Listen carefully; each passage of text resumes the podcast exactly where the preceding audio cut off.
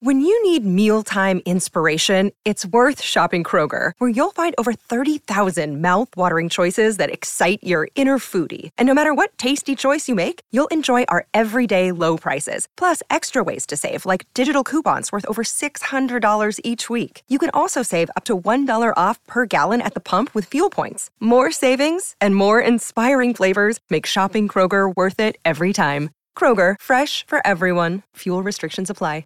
Another day is here, and you're ready for it. What to wear? Check. Breakfast, lunch, and dinner? Check. Planning for what's next and how to save for it? That's where Bank of America can help. For your financial to-dos, Bank of America has experts ready to help get you closer to your goals. Get started at one of our local financial centers or 24-7 in our mobile banking app.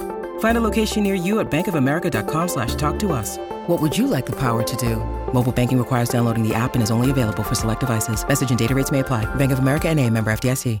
With Lucky Land slots, you can get lucky just about anywhere. Dearly beloved, we are gathered here today to. Has anyone seen the bride and groom? Sorry, sorry, we're here. We were getting lucky in the limo and we lost track of time.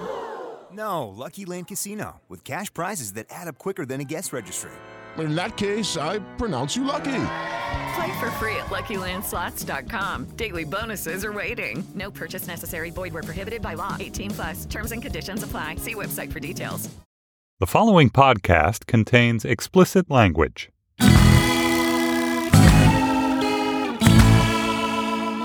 Hello and welcome to the soft power edition of Slate Money, your guide to the business and finance news of the week. This week was the week of International Women's Day, so we're going to talk about international women with an international woman. Um, I am Felix Salmon of Fusion. I have with me in the studio Mr. Jordan Weissmann of Slate. Hello, and international woman of mystery Laurel Touby, who is uh well, I mean, you're kind of mysterious, really, but she, Laurel, back in the day, for those of us who've been in um, New York for longer than we care to admit, Laurel was once upon a time famous for feather boas. Now she's more of a early stage investor, entrepreneur type person. Feathering my bed. Ooh, ooh, very clever. so, welcome, Laurel. Hi, thanks, Felix, for having me on the show. Laurel is also a good friend of Panoply. We're, we're trying to we're trying to bring in the the Touby Fine, like you know, family as much as we can into the Panoply network. If you want to listen to her husband on Inc. Uncensored, you can do that too. Plug. Um, and then if you if you if you're if you're really clever, you can work out which of the Inc. Uncensored people is Laurel's husband. um, but anyway, yeah, we are going to talk about um, this little girl who popped up at the bottom of Wall Street earlier this week, thanks to some two and a half trillion dollar global asset manager.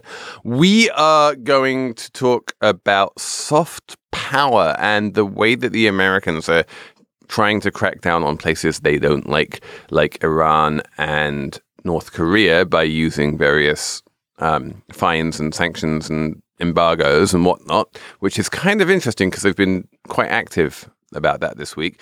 And I think a good place to start is SoftBank. Why yeah. not? Yeah, SoftBank, soft power, SoftBank. So, what is SoftBank, Jordan? It's a just giant Japanese conglomerate. It's kind of a throwback to the 80s. Well, it was actually founded in the 80s, but um, we like characters on the show. We like eccentric billionaires and especially ones who are on the verge of becoming kind of a household name. And I think there there's the head or the founder of SoftBank, billionaire named Masayoshi Son, is maybe on the verge of becoming kind of a little famous in the U.S. Um, he's he, trying. He's definitely yeah. He's trying. he's working on it. he's he yeah. This is a man who has been a household name in Japan Certainly. and China for a very long time. And now he's tired of being big in Japan and he wants to be big here too. Um, Did you know, by the way, if you have a Sprint cell phone, like he owns your cell phone company? Yeah, absolutely. And he wants to own more than your cell phone, but we'll get to that. Uh, he wants to own like your thoughts, like literally wants to own your thoughts. He's really into telepathy. That's we're gonna get to that. Oh. So, yeah. so you might remember him um, from this kind of press event he did with Donald Trump not too long ago. He showed up at Trump Tower and and told Don told our president that he was going to invest fifty billion dollars in the United States because Trump had won and was going to deregulate, et cetera. And that was that was kind of BS. What was really going on was that uh, you know SoftBank had planned this investment fund with Saudi Arabia some months before, where they were basically going to pool 100 billion dollars uh, of venture capital money together. And Which start- is, by the way, like, I mean, like whether or not this predated or postdated the Trump administration, the fact that this guy who's like a crazy tech billionaire from Japan managed to persuade Saudi Arabia to give him $50 billion to throw into venture capital in America It's kind of impressive. It's an, also an enormous amount of money for. I mean, it's almost impossible for them to deploy that much money in venture capital. Well, so it's not it's not just venture. It's Right. also like they're probably going to be trying to do some M and A takeovers, and this is sort of his specialty. I mean, he started this company. I frankly I, can't even remember exactly what it began as. In I think 1981 though, and it just kind of it just kind of branched into different parts of tech. it was it was a software company. was That's it why it's called was was it actually Yeah. oh no it was like selling software. It was Yeah. like yeah it was but it was like ancillary. It wasn't like they were developing code or things like that. And so and now you know they own things like sprint. They have an 80% share in sprint. At one point they tried to merge it with t-mobile. Um, they have uh, AR, i think they own arm they're they may be selling it soon. The they, they, giant chip they, maker. they, they bought ARM for $32 billion. They have um, a huge portfolio and in a very kind of Warren Buffety way. Um, their bo- portfolio comprises both publicly listed equities and Yeah. actual companies. So a lot of his billions comes from I bought a bunch of stock in Alibaba and that's why I'm very rich. Or he also controls Yahoo Japan, which is this, you know, huge publicly listed company. But he also you know, owns companies. He'll do anything. He's a good old fashioned, like people call him a telecoms mogul. And I think if you have to um, call him anything, I think a telecoms mogul is probably a good description because telecoms moguls in general tend to be very good at these kind of playing around in securities markets and M&A and that kind of stuff. Yeah, absolutely. And so, and you know, I just the, we were mentioning telepathy. So obviously he's so he's this he's this mogul. I know what you're going to say. Yeah. Well. yeah, right. oh, that was teed up perfectly. yeah, it really you guys have practiced that. So this guy, he's quirky. Um, he has, you know, a 200 year business plan for his company. I thought it was 300. Oh, 300. Yeah, sorry. 300. He wants to, he has a plan to try and expand his own life to 200 years, which. Sort of like Peter Thiel, well, right? uh, this is, so this Well, is. he's really Tony Stark, I think. He wants this thing. He wants this company which just has fingers in every pie. And he wants a parent, and, and and Laurel, you sent us this article from a former employee of his that said his grand plan is to control the world's data. He wants all of the data, which presumably will be generated partly by telepathy. Um, He's so- thinking ahead. Is, so my question about this guy is: Is he just like? Is he just like sort of a Japanese Peter Thiel type? Is he kind of a malign? What What do we make of this person who is now about to just throw money around the U.S. investment market? like, what is? It's a little nuts. I mean, it, it, who is he modeling himself after? Elon Musk? I, I mean, who? So who I think, does he I think, he is? So Who he, does he he think has he is? said good things about Warren Buffett. I think I think he Everybody he says looks- good things about no, Warren but he looks Nobody at what Warren Warren Buffett did with industrial companies in the 20th century, and he's saying, "I want to do the same thing with technology companies and telecommunications companies, what they call TMT back in the olden days, telecommunications, media, and technology, in the 21st century." And he's look and he's all, trying to be one step ahead. He is also unusually among tech people very happy to leverage himself up and raise a lot of debt. He has 160 Oh, your favorite billion topic. dollars of debt, which is which is very very rare in in the tech world to have that much debt. He it almost was his undoing during the dot com bust in 2000. He lost basically all of his money in 2000, but he came out the other side, recovered, and so he has just an incredible ambition to sort of take over the world. And so I don't see that kind of cross industry ambition in any of the sort of Peter Thiel's and Elon Musk's necessarily. They like to build companies. He's kind of vaguely interested in building companies, but he, he's just as happy just buying them. He's a you deal know? maker. Well, so the money, Laurel, you, you brought up just the sheer size of his his investment fund right now. Yeah. Is that a is it I mean, that just is it good to have that much money sloshing around and like should one man have all that power? no. And um, if you look at the other funds that have been raised in the U.S., at least uh, VC funds, there are none that are that big. Uh, so for him to deploy that much capital into the U.S. or anything close to it would Although be a it, re- seismic remains shift. to be seen whether he's actually going to spend that much money in the US. I mean, remember that he's He could go all, elsewhere, all of his yeah. big home run investments have been outside the US, and I'm sure he's he going to continue to invest, in China. in certain and- technologies that are that the U.S. dominates in: Internet of Things, robotics, artificial intelligence. He believes that humans, that robots will outnumber humans in 30 years. I mean, one of the interesting things about Son is that he's incredibly good at, I guess, what Bill Gross would call shaking hands with the government. Yes. Um, that he's done this very successfully in Japan. He's done this in Korea. He's done this in China, and it's very, very rare for someone to be able to do this in China and Japan. These two, uh, two countries which don't normally play well together, and um, and now he's doing it in America with Trump. Um, people are saying that he has a very sort of short-term tactical aim here, which is that Sprint wants to buy T-Mobile. Um, that it's very hard for either of those companies to compete with the two big guys unless they merge. But the competition authorities in the US have been kind of looking askance at this idea and basically signaling that they don't want to approve it. Donald Trump could probably make it go through. Yeah. And maybe this is, or, or he's waving all of this money in the general direction of the US just to try and get Sprint to buy T-Mobile. That's such a small. I I mean, I mean, how can you give him such a small ambition? really, really, Felix, I'm offended for for him. So what's his big ambition? I mean, Besides telepathy and literally owning the world's data, I mean, he's actually an Avengers villain, like as he's described himself. So, okay, so- he's so- one so- step from Ultron. so Laurel, I mean, on a scale from like good to bad, like good to evil, is he is he a, is he like a force for good in the world, or is he a force for the consolidation of power? And he's a, a villainous sort of Peter Thiel type. Well, you know my opinion on all billionaires. What's your opinion on all billionaires? I love them. all, all billionaires are good billionaires, except for maybe Vladimir Putin. yeah, except, except for him. Um, well, I used to be a, f- a business journalist, and back then, when I made no money, and I thought, uh, you know, I thought all business people were evil, you know. But now, And, changed. and now you're rich. You think that all rich people are good. I'm not rich by any means, by any stretch of the imagination, but uh, definitely not a journalist anymore. I would I would quibble with this idea that you're not rich, but we will get to the question of what constitutes rich in a in a future future podcast. in a future segment Mhm. because I feel like we should move on to what what should we talk about? Let's talk about soft power after SoftBank. Apple Card is the perfect cashback rewards credit card. You earn up to 3% daily cash on every purchase every day. That's 3% on your favorite products at Apple, 2% on all other Apple Card with Apple Pay purchases, and 1% on anything you buy with your titanium Apple Card or virtual card number. Visit apple.co slash card calculator to see how much you can earn. Apple Card issued by Goldman Sachs Bank USA, Salt Lake City branch. Subject to credit approval. Terms apply. So soft power, this is my like nerdy news of the week. It Yeah. didn't get a huge amount of coverage, but there were for two good reason.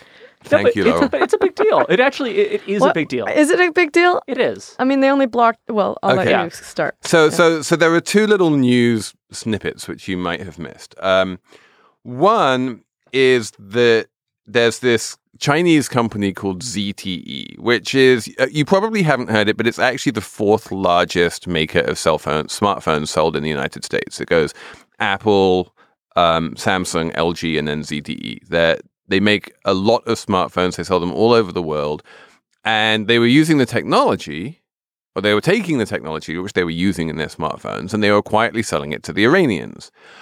Turns out that's not allowed under American law.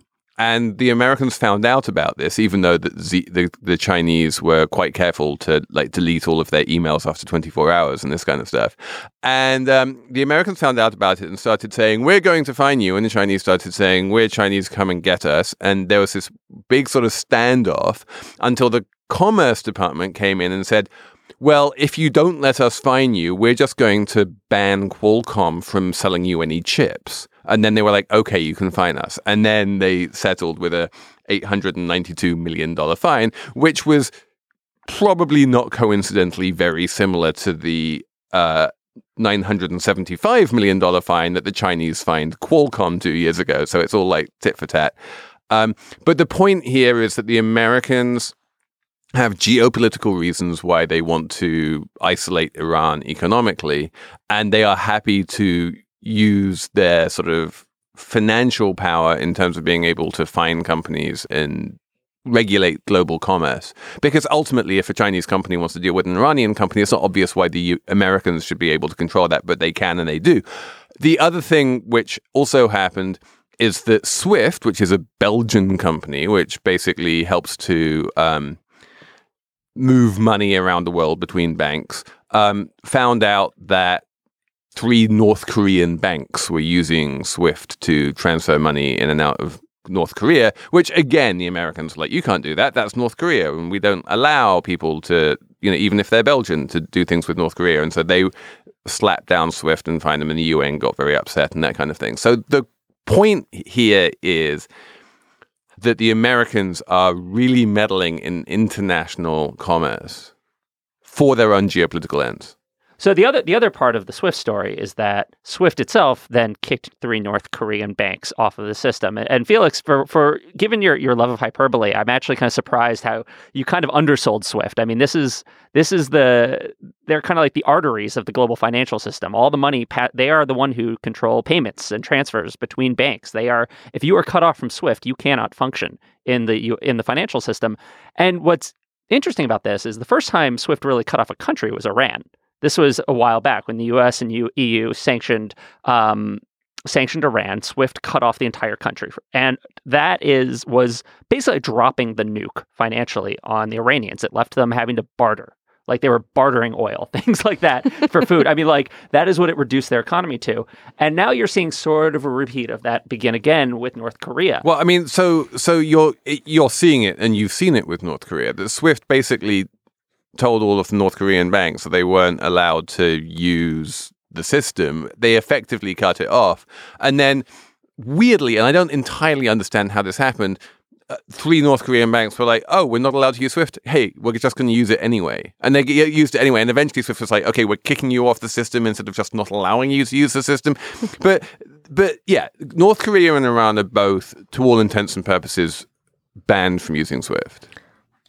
I mean, how much business are they doing through Swift anyway with other countries? I didn't None. realize. That was the whole point. now, they've yeah. been banned. Yeah. I didn't realize that North Korea had that much international import export business or Well, it does with coal, things like that, in China. And Oh, Iran, yeah, Iran was. China. Iran was a heavy export oil, oil exporter, and now Yeah. it's getting to do it again because they've been reconnected. But I do think it's interesting. We talk about U.S. soft power. This is like when soft power almost verges on hard power. Right. Right. This is when okay, we're not literally launching a Scud missile at you, but we are going to reduce your economy to a non-functional pre-modern financial state, um, or we have the power to do that as long as this this company Swift is willing to go along with it, and they're starting to show the willingness to do that and more often. And the point is that America is pretty much the only country in the world which has this power.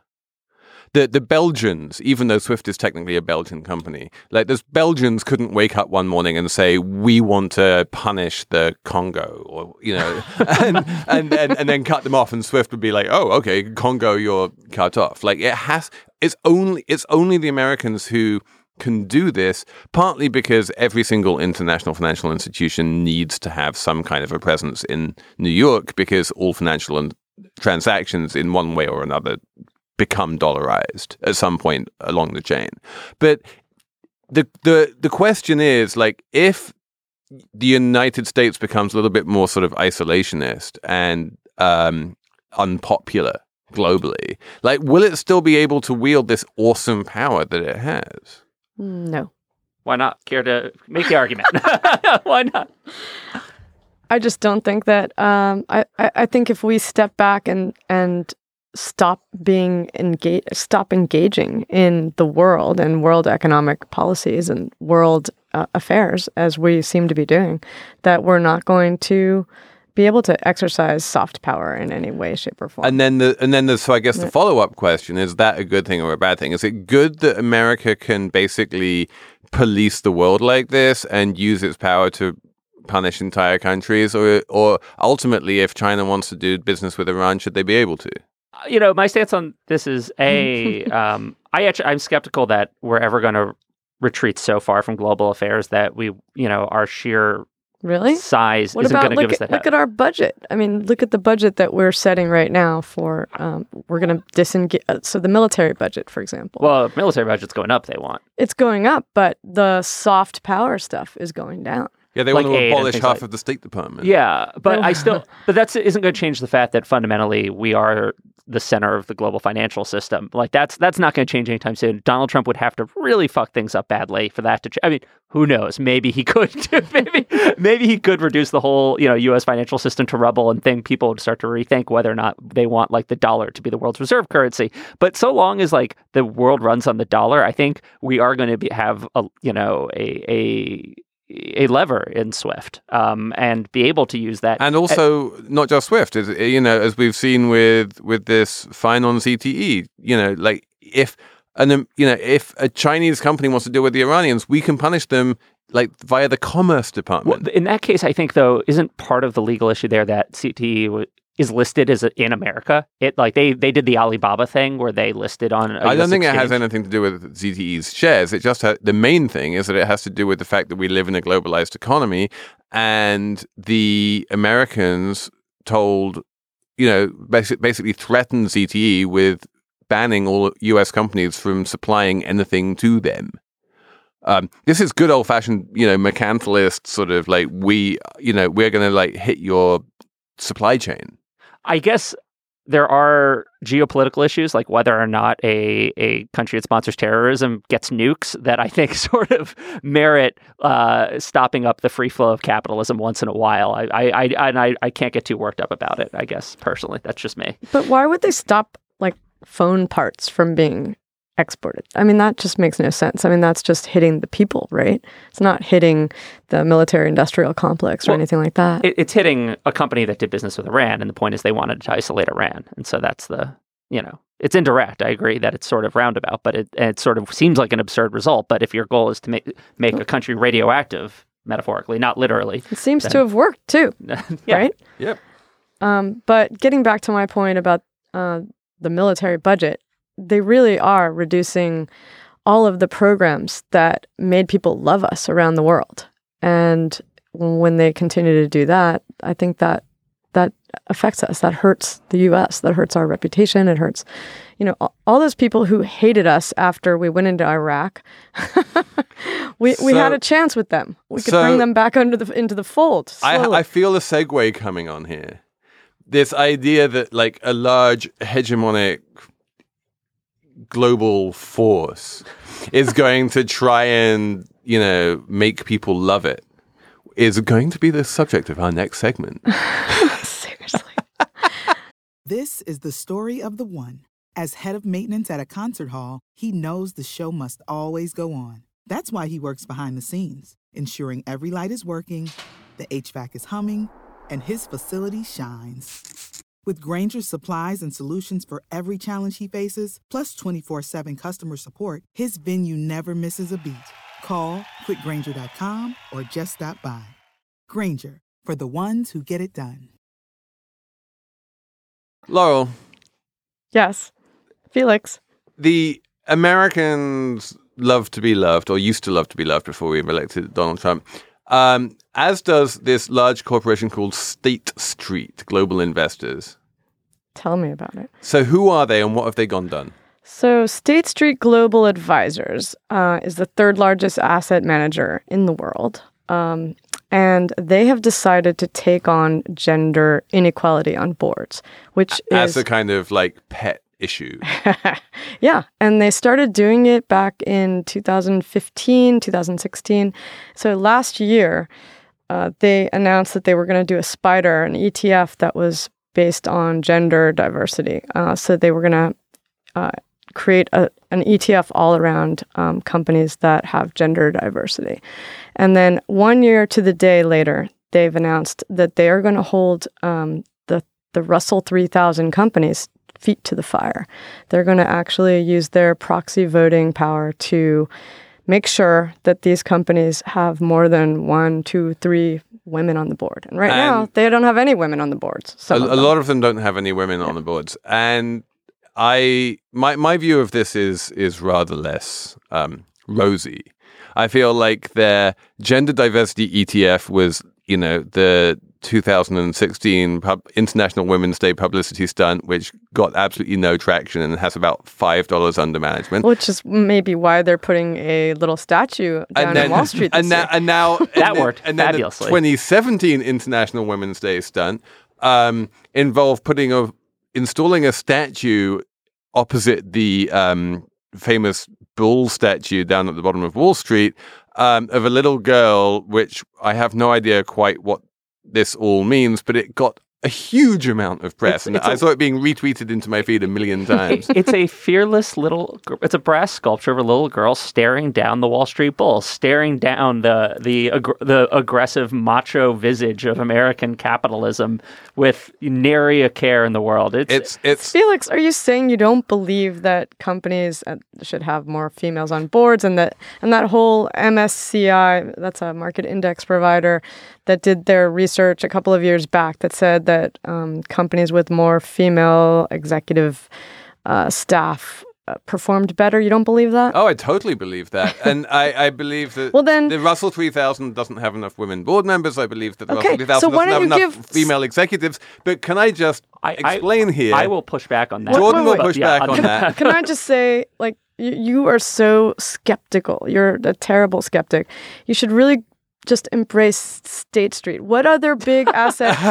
what other big asset manager in the world is doing this? Okay, This- well, I want to kiss them. and I want to ask you what they are doing because if you actually look at what they are doing, this idea of they're cracking down on companies which don't have lots of female board members, this is totally not true. Let me tell you what they are actually doing. yeah, tell me they what they're actually, doing because I read up on it too. is that they have announced that in a year's time, like they're doing actually nothing right now, but in a year's time, if these companies with no female board members, if you have one, it's fine. If you have zero female board members, then as of a year from now, if you still have zero board members and you can't persuade State Street that you have made moves to get more female representation on your board, then if and when the chairman of your nominating committee gets re-nominated for a board seat, they will vote against that individual. I mean, come on. okay, okay, uh, fair, fair. but I mean, at least they're doing something, right? I no, mean, I think feel of- like at least they're doing something is like the lowest possible. What? bar Okay, you so can what should they do? What Well, should they do? should Divest completely? active- Should no, they can't. divest? No, i no, divesting does no good at all. So I, I guess there, there's a bigger issue is- about this whole thing. It just kind of bugs me, um, which is this notion that whenever there's a, a good a, a good social cause, like just gender equity, getting women on, on boards, it's just like a good thing. Period. I think it's like a, a uh, a priori good thing. People always feel compelled to make a business case for it too. There has to be a business case why women are on boards, and that's how this has kind of evolved, right? It's like, well, companies with women on boards make more money, and this whole idea is kind of based on um, basically some research done by some consulting firms that really it's it's kind of crude. The research, once actual academics have kind of looked into it, it doesn't hold up.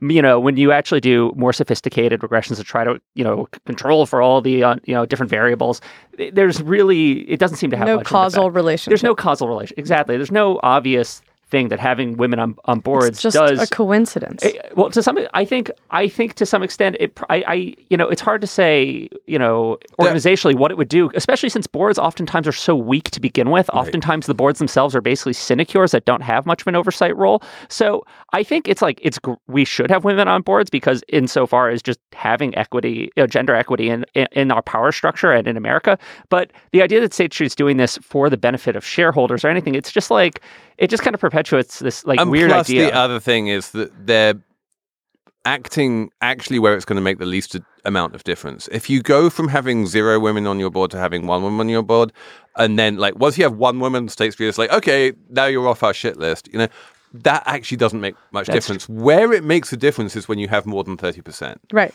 Once right. once female representation on the board goes above thirty percent, that's when the women start getting actual power and being able to influence the company. I don't think they said that they're going to be happy if you have. No, they're not going. I'm not saying I mean, they said they're going to be they're pushing happy, for 30%. they, they- they would love more. But the only time they're actually going to do something, and remember that the worst they're threatening is to vote against the re-election of the chairman of the nominating committee. I mean, this is not exactly like nuclear power here, but like the worst that they're threatening, they're only going to do to boards to, to women with to, to companies with Yeah, no but if women they don't, if nobody takes any stand, and they did give some prescriptive measures that can be taken, which are which are you going know, to be of them are good. completely ignored because no one cares what State Street says about prescriptive measures. So one of the measures that I liked that uh, they brought forward was that you have to assess the current ge- level of gender diversity on the board and within management rights. Um, you have to address behavioral gender bias in the director search and the nomination process. I think that's really, really interesting. They're they're actually saying go beyond. Oh, we can't find any girls for this job. Of to, course, yeah. You you you, sh- you should so- totally do this, and almost every company will pay lip service to these kind of ideals, and I approve of that. And I think all companies should do that, and I think investors should make noises about that. And I don't think that a stupid publicity stunt I with a girl putting- on Wall Street makes any difference. Well, I, I don't know. I think they're trying to be models. They have three women on their board now. How many um, board members do they have? Like 10 or 11. So, no, but they have three women. One was uh, brought on board in 2015, recently, but the other two have been there since 2000 and uh, 2006. So, you know, they've been, I think those women have been agitating for years to for State Street to take a stand, and they're And now, taking and, now, a stand. and now that we have the weakest possible stand, which, by the way, this stand, which you're calling a stand, which is such a weak and pathetic stand, is also being done mostly in the interests of marketing. You know, Yeah, this- they have this to get that spider off the ground. That, that the- ETF really has to and do the, well. was called and with the McCann. bull and the yeah, like the, the it's- it's sculpture like- was actually like- an advertising firm came up with it. Exactly, it was it was invented by an Well, ad who else was gonna come up with it? It's like sub a Banksy bank? symbolism. Um, you know something It's else that so I weak. something else I like about State Street. I'm th- not going to give them credit for their marketing campaign. Can I just Although I say am going to give them an Yeah. entire Look at segment this- on, on Look Slate at this Money. report they did t- like a year or two ago. You know, in again, they're putting their money where their their mouths are. How much money? I don't know how much it costs, but they did this whole addressing gender folklore study, which I thought was interesting. they they they released a study. How is that putting your money where your mouth is? Because, they paid a consultant to because do it. they're because they're teeing things up so that they can make this huge change. And I think their next step is going to be to put to uh, take money out of the companies that aren't that don't have women running. I'll believe that when I see Well, that, it. that would actually be fa- okay. So if that I think happens, their next step. I think they're easing yeah, their their, way their into next that. step in like 50 years' time. No, in 50 years' time, 2005, 50% of uh, board members will be women, according to the current uh, trajectory that we're on. if if past trends continue. Yeah. But before we leave the subject, can because we do like to talk about art on this show. Can we just talk about the sculpture for a second? I like beautiful. it. I think it should stay. It's beautiful, I- but you know, but if I were, I I don't know, if Well, I had it's, to, it's certainly better than that fucking bull. if I had to approach it though from a gender, you know, Yeah. perspective, I would say, why couldn't it be just an adult woman? why are we always made into children? Why do we have to smile all the time? I mean, Yeah, no, if, uh, artistically it has very why, little why merit. couldn't it be Oh. a woman Oh, no. instead of a child? I just I, don't I, understand like that. the surrealness of it. The little girl with the bull coming at her. I think it's I think it's good. And people are people are like, what is this about? It, it makes it more confusing. Um, yeah, in this kind Like of- that it- comment I it, makes made. everyone more stupid. Yeah, I don't understand that, but Yeah, I'm, I said I said sub Banksy symbolism before, and I'm sticking with sub Banksy symbolism. This episode is brought to you by Progressive Insurance. Hey, listeners, whether you love true crime or comedies, celebrity interviews, news, or even motivational speakers, you call the shots on what's in your podcast queue, right? And guess what? Now you can call the shots on your auto insurance too. Enter the Name Your Price tool from Progressive. The Name Your Price tool puts you in charge of your auto insurance by working just the way it sounds. You tell Progressive how much you want to pay for car insurance. Then they'll show you a variety of coverages that fit within your budget, giving you options. Now, that's something you'll want to press play on. It's easy to start a quote, and you'll be able to choose the best option for you fast. It's just one of the many ways you can save with Progressive Insurance. Quote today at progressive.com to try the Name Your Price tool for yourself and join over 28 million drivers who trust Progressive. Progressive Casualty Insurance Company and Affiliates. Price and coverage match limited by state law. Okay, so let's let's have a numbers round because numbers are fun. Um, so my number is 250 petabytes. That's the 250 petabytes per gram of DNA that um, can now be stored in uh, in the sugar cube. Isn't that cool? So what we're talking about here is this technology where people have been able to put like a French movie and an Amazon gift card into uh like they've coded it into DNA which can be replicated and of course if you can re- replicate it perfectly which you can you can store it all over the world very easily and then you can How come you know more about my number than I do? take take the information out with at great expense. There's no like this isn't what you call a fast storage mechanism. It takes a lot of time and effort to put it on It and sounds, take like it off. something- it sounds like something that Masayoshi-san would really But be Masa, into. I, I can guarantee you that somewhere in his portfolio, Masayoshi-san is looking into DNA as a data storage mechanism. He's I lit- bet you guys He's going to replicate himself, his brain across the world and store it in places like uh, anyway. I bet you guys don't have a bigger number than I than mine. I, I have a smaller number. My number is 650,000, which is the number of pounds that George Osborne is being paid by BlackRock for one day a week of work. Um, actually, that's it's, it's rather more than that because he's getting a an equity grant and various other things. Um, for those of you who don't remember, George Osborne was an entirely forgettable British finance minister. Um, you know, up until not too long ago, and he's still an MP, and he's now making. 10 times his MP salary by doing this like four like- day a month random like get wheeled out at conferences job for BlackRock. That's like that's like a fucking crazy version of the corruption that goes on in New York State government. like, except like it's done on the level of a guy you used to.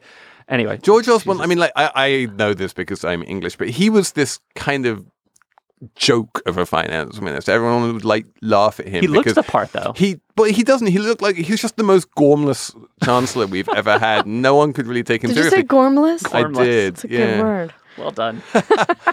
Anyway, well done, George, for your like 800k sinecure. Way to get that money. Okay, so my number is 520. Um, that is the number of staff, uh, beachhead staff. The Trump administration says it has hired at the various federal agencies. Beachhead staff are basically spies, or they're guys who kind of like set the stage for populating the the the, the these- agencies. Are these the ones re- eliminating all the data from the databases? well, so uh, ProPub, uh, maybe some of them, but so ProPublica, it's the you know great investigative nonprofit journalism outfit. Went and actually found out who these people were, and I just want to read you the description of the man who has been sent to accompany Steve Mnuchin at the Treasury Department. So he's like he has to like walk around wherever Steve Mnuchin I- goes. It's not clear. I, I really want to find out more about wh- how this guy is involved in Steve's life. But so this guy, this is a man named John Purdue. This is ProPublica's description. John Purdue, a self described guerrilla warfare expert and fellow at a little known security think tank, wrote a book called, quote, The War of All the People, the War of Latin American, or the Nexus of Latin American Radicalism and Middle Eastern Terrorism. He is also a one time contributor to Breitbart. Purdue was featured on CNBC's reality series Make Me a Millionaire Inventor for his invention, the pack bow, which Purdue came up with while studying, quote, collapsed societies and what people who lived in those societies came up with to either defend themselves or to survive. It's a bow and arrow that doubles as a compass, tent pole, walking stick, spearfishing rig, and water purification tablet receptacle. Purdue was hired as a special assistant at the Treasury Department. I feel like the one thing that Treasury has always lacked has been preppers. like we have never had a lot of preppers at Treasury, and it'll be interesting Can to you see. fucking imagine what this guy would have been like in 2008? Just like, shit's going down, man. Get the bow. Get the Stock pack up on canned I, won- goods. I wonder Yeah. if he's also uh, bought some property in New Zealand too. Oh my god. I, I'm sure he's encoded a bunch of Bitcoin into DNA.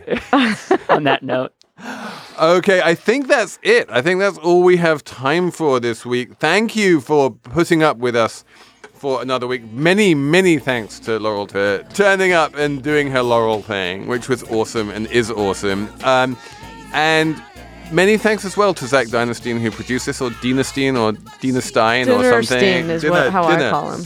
To Zach, winner, winner, chicken dinner. And to um, Andy Bowers and Steve Lickteig and G- John June Thomas and everyone else who I can't pronounce. Next week, I will have taken my pronunciation lessons, and I will I will be better at pronouncing things. Um, in the meantime, Check out all of the Panoply podcasts at um, panoply.fm. Leave us a review on the iTunes store. Email us on slatemoney at slate.com. And we will talk to you next week on Slate Money. nothing but a she thing. It ain't nothing but a she thing. Real proud. It ain't nothing but a she thing. Loud. It ain't nothing but a she thing. On the ride. It ain't nothing but a she thing. You better